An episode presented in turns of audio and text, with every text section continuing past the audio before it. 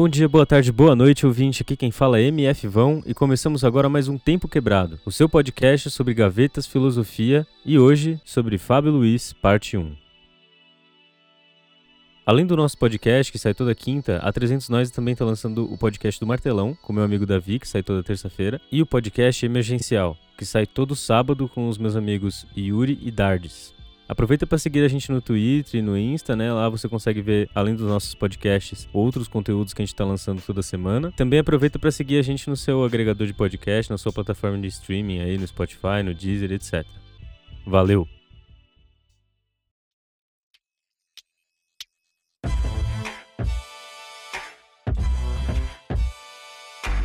Segundo a tradição machadiana, tudo cabe na mesma ópera. Um de seus ilustres personagens disse: A vida é uma grande ópera. Às vezes a música vai por um lado, os músicos por outro. E mesmo que aqui não caiba a briga entre tenores, sopranos, contraltos e barítonos, estamos nós mais uma vez no teatro da improbabilidade, tecendo novas maneiras de dizer o que você já deve saber. O agora importa mais que nunca. Seja bem-vindo à Ópera Oblíqua. Para quem não conhece ele, Fábio Luiz, parte 1, nascido na zona sul de São Paulo, Vila Arapuá, irmão mais novo do Rapping Hood, sempre fez parte da cultura hip hop. Era uma das grandes vozes no mundo do skate durante os anos 90, quando ainda era conhecido como Fábio Luiz, e a partir dos anos 2000, já no seu codinome Parte 1, também ficou conhecido como produtor e MC do rap underground nacional. Começando com Missouri Sana, projeto que ele tinha com Secreto e DJ Suisaki, e no qual ele lançou dois álbuns, Bairros, Cidades, Estrelas, Constelações, de 2003, depois o Ópera Oblíqua, de 2006. E em seguida também com uma carreira solo, né, lançando Patrocínio Quebrado, de 2004, Raciocínio Quebrado, de 2004 também, Entre Safas, de 2005, Ergo, de 2006, Meditatio de 2007, Magos Operandi de 2008, Mídia Prata, né, que é um álbum instrumental dele de 2015 que tem no Spotify, é, Autoridade da Razão de 2015, enfim, e umas outras mixtapes, singles, EPs e uma porrada de projetos que ele participou como produtor. Parte 1 é um dos rappers que marca o começo dos anos 2000 no Brasil, falando sobre filosofia, sobre a cena cultural do país é, e sobre esse novo contexto social que nascia no Brasil do século 21, sempre buscando um raciocínio quebrado. Raciocínio quebrado.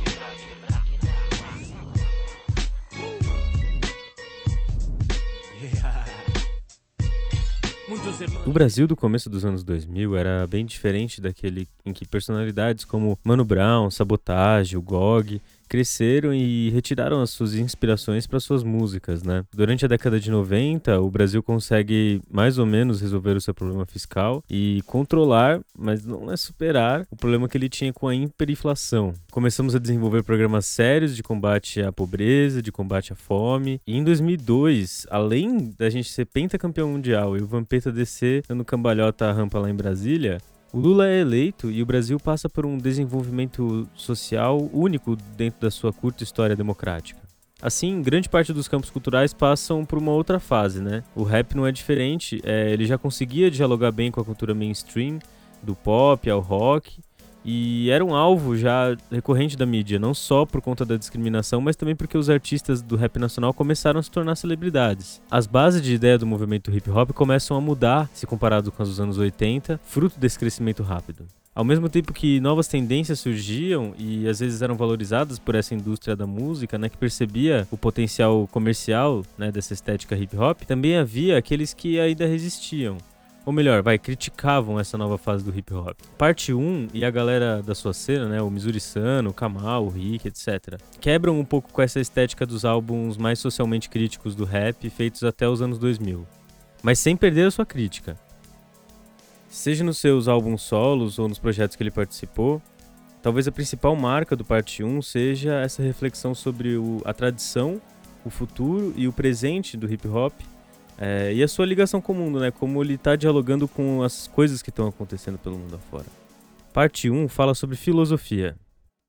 Se é alguma coisa que mudou para essa geração, de fato, isso não tem nada a ver com rap, tem a ver com a nossa vida enquanto brasileiros, independente do, da nossa ocupação, do nosso, do nosso ofício. É que a gente está escolhendo melhor nossas lutas. Então, mesmo o moleque do rap, tem um peso do rap que antecede a entrada desse moleque no rap, é um peso de 30 e poucos anos, que esse moleque não quer carregar e ele não vai carregar na arte dele. Ele não vai. Então, para ser mais leve, o que eu falo, né, que eu, até repetindo o que eu já falei aqui, que a gente só não pode esquecer de quem veio antes. Mas o peso que essas pessoas carregavam no começo não é o mesmo peso de hoje em dia.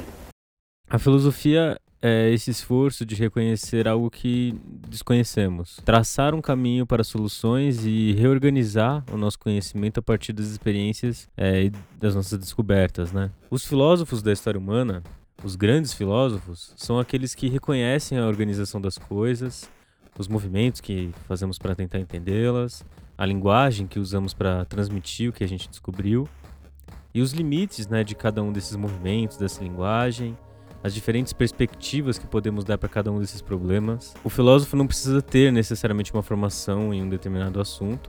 A sua formação pode ser muito mais empírica é, da sua prática cotidiana, com algum conhecimento, do que necessariamente com é, uma universidade, etc. E mesmo com parte 1 tendo feito universidade, é, ele ganhou essa formação sobre a música e a arte que ele faz e a filosofia que ele fala nas suas letras é, a partir do hip hop, né, sua vida dentro do hip hop e na sua arte e na sua vida pessoal como um todo, na correria da sua própria cena. É, primeiro no, no, destaque dentro do mundo do skate, depois com rap. Foram essas experiências que possibilitaram as suas reflexões. A música do Parte 1 transpira esse reconhecimento de que o rap e o hip hop são formadores de ideias, né, transmissores de conhecimento, seja o meio social em que as pessoas vivem, discutindo racismo, discutindo, discutindo a violência na periferia, discutindo desigualdades, como também questões subjetivas, né, como, sei lá, ansiedade, depressão, enfim. E que o hip hop e o rap têm a sua autonomia ele tem valores próprios, tem uma forma própria de fazer música, né? Toda essa gama de elementos culturais que acompanharam o rap e o hip hop, essa força que a arte tem na periferia, são os elementos básicos para construir essa filosofia do parte 1. Pegando umas músicas aqui de exemplo.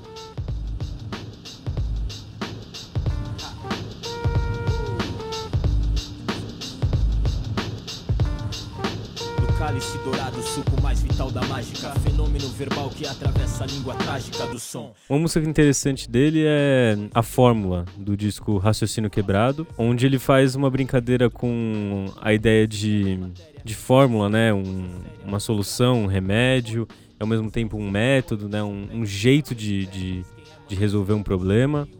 Descrevendo num primeiro momento a liberdade que existe e as escolhas pessoais dele, né? Essa questão de ser líder e não ser procissão, e mesmo. Ou mesmo na parte que ele começa a falar sobre é, um pouco da tradição e dessa questão de poder experimentar várias rimas sem refrão e a fórmula, o jeito que a música é construída, né? Acaba sendo uma discussão bem interessante entre é, o passado e o futuro, a liberdade de criação dos novos artistas, mas também com essa responsabilidade de não quebrar a fórmula, não, não matar a fórmula. E no final, mesmo assim, eu acho que é, o, é um pouco de um desabafo que ele faz, não um desabafo mesmo, vai, mas um jeito diferente de expressar, né? Ele dá a opinião dele na cara mesmo, é não querendo encontrar uma briga um embate específico, mas só deixando claro que ponto não é limitar as suas possibilidades de expressão, mas ter responsabilidade com, com a história que já foi construída dentro do movimento hip hop. Numa outra música dele, né, a Ubuntu, também do álbum Raciocínio Quebrado, ele coloca um pouco desses batuques digitais que ele fala em algumas músicas dele, né, de uma forma um pouco mais clara o que ele quer dizer.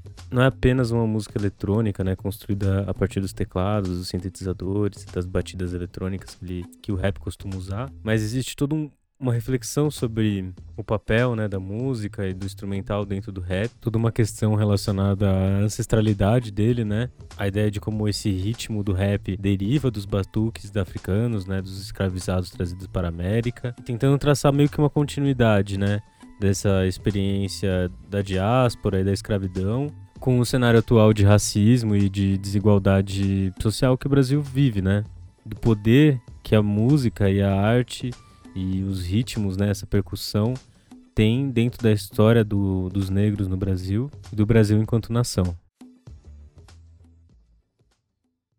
Uma música que eu gosto muito também dele é a Autoridade da Razão, né? lançada no álbum de mesmo nome de 2015 e que tem esse refrão muito interessante. Quer ver? Ouve só.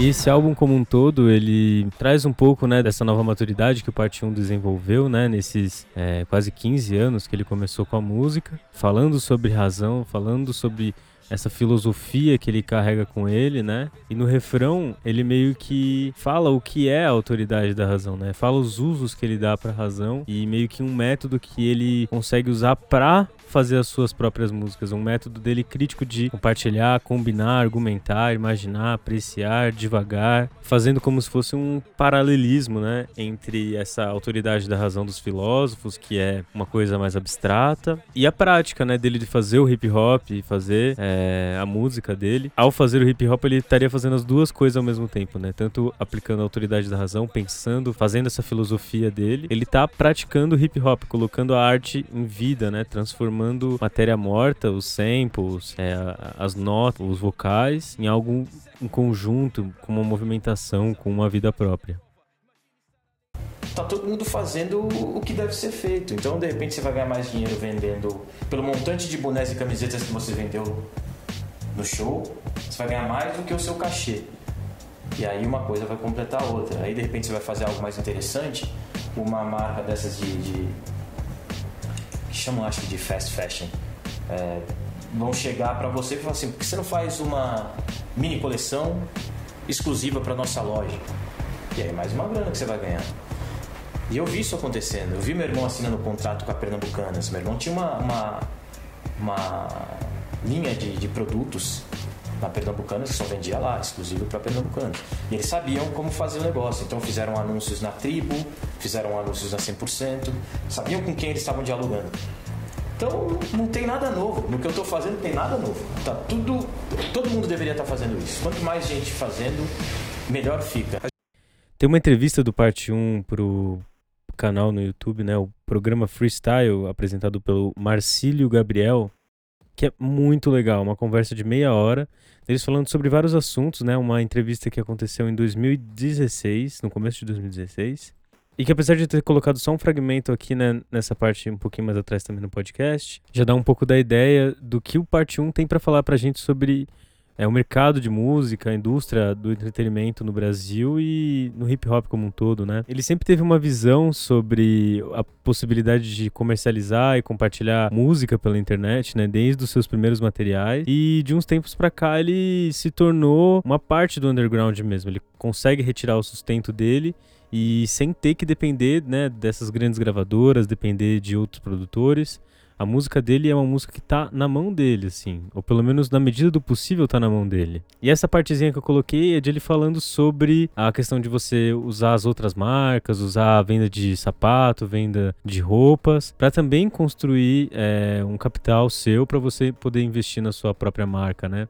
Sem dúvida alguma, ele foi um dos grandes empreendedores disso no Brasil tanto por conta da questão do skate como por conta da questão do, do, do rap, da música que ele faz. E olhando ele falando isso em 2016, é bastante interessante, né? Como tem muita gente até hoje que não consegue pegar essa visão que ele colocou, que o artista depende do dinheiro que ele vai ganhar com a arte dele e às vezes a onda passa e o quanto você tem mais possibilidade de poder fazer dinheiro é, em cima da sua marca é, é bom fazer e construir uma segurança para você nos próximos anos, né? Ele cita inclusive uma treta do Nas com, com o Jay-Z. Enfim, é um ótimo papo, sugiro que vocês deem uma olhada na, na, na integridade também dessa entrevista. E vou aproveitar também para lembrar que as, as matérias, os vídeos que a gente usa no nosso podcast, a gente deixa como referência aqui embaixo na descrição.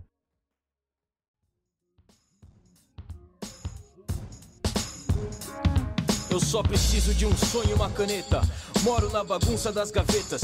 Deixe-me sair pelo planeta enquanto acumulo letras e instrumentais de classe feito garbo de seu Chico Benedito. A face primordial do ciclo musical aqui registro ao dizer como me arrisco sendo mais do que permitem nessa dimensão de tolos milionários. Ensino a missa ao vicário e o que vem depois do dicionário. Decifre-me por meio dessas linhas imaginárias linhas nos separam feito profas e metáforas e anafas e telofas e afaste-me do mal. Quero mais do que o lamento no final. Deixe E a última música que eu queria trazer aqui é, é A Bagunça das Gavetas. Música do álbum Magos Operandi, né, que foi relançada no Autoridade da Razão. Ela traz uma metáfora muito legal, né? O que significa morar na bagunça das gavetas? Estar na bagunça das gavetas é tá perdido nos seus pensamentos, tá perdido dentro da, das suas próprias formas de ser, né? Nessa, essa nossa bagunça cotidiana, né? Essa bagunça organizada que a gente tem, não só, sei lá, uma forma da gente pensar o mundo e organizar os nossos ideais, mas, é, sei lá, dentro do nosso quarto, dos ambientes íntimos nossos, né? E que serve como uma metáfora para essa filosofia que o Parte 1 tenta descrever nas suas, nos seus diversos álbuns, eu vejo, assim. É uma música que sintetiza um pouco dessa ideia de que não é uma filosofia ou um pensamento muito abstrato, fora da realidade, mas que, na verdade, verdade, é, tanto o hip hop como a música mesmo, assim, que o Parte 1 faz, é muito mais relacionada ao seu íntimo e ao seu cotidiano e essa vida nossa prática, sabe? De ser exposto a uma situação e ter que saber lidar com ela e ter que saber entender o que tá acontecendo.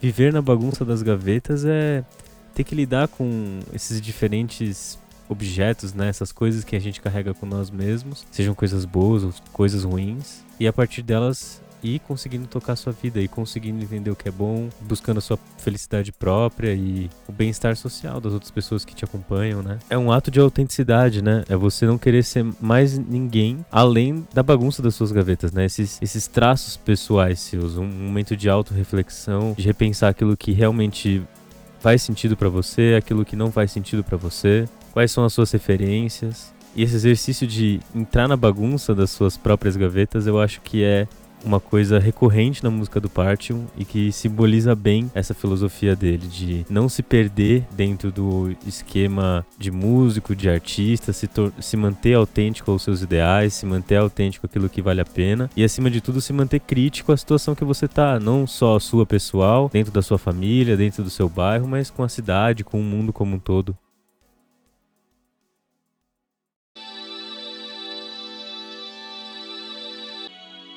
Bem, ouvinte, por hoje é só. Espero que tenha gostado do, do nosso episódio. Queria mandar um salve pro Dardes e pra Erika, que me ajudaram a pensar sobre a bagunça das gavetas. Para quem ainda não segue a gente, por favor, siga a gente aqui na sua plataforma de streaming de preferência, é, ou nas redes sociais também, 300noise. Por lá você consegue acompanhar o nosso podcast, O Tempo Quebrado, né? O Martelão com o Davi, o Emergencial com o Yuri o Dardes e outros tantos conteúdos que a gente está lançando também. Quem fala é MF Vão.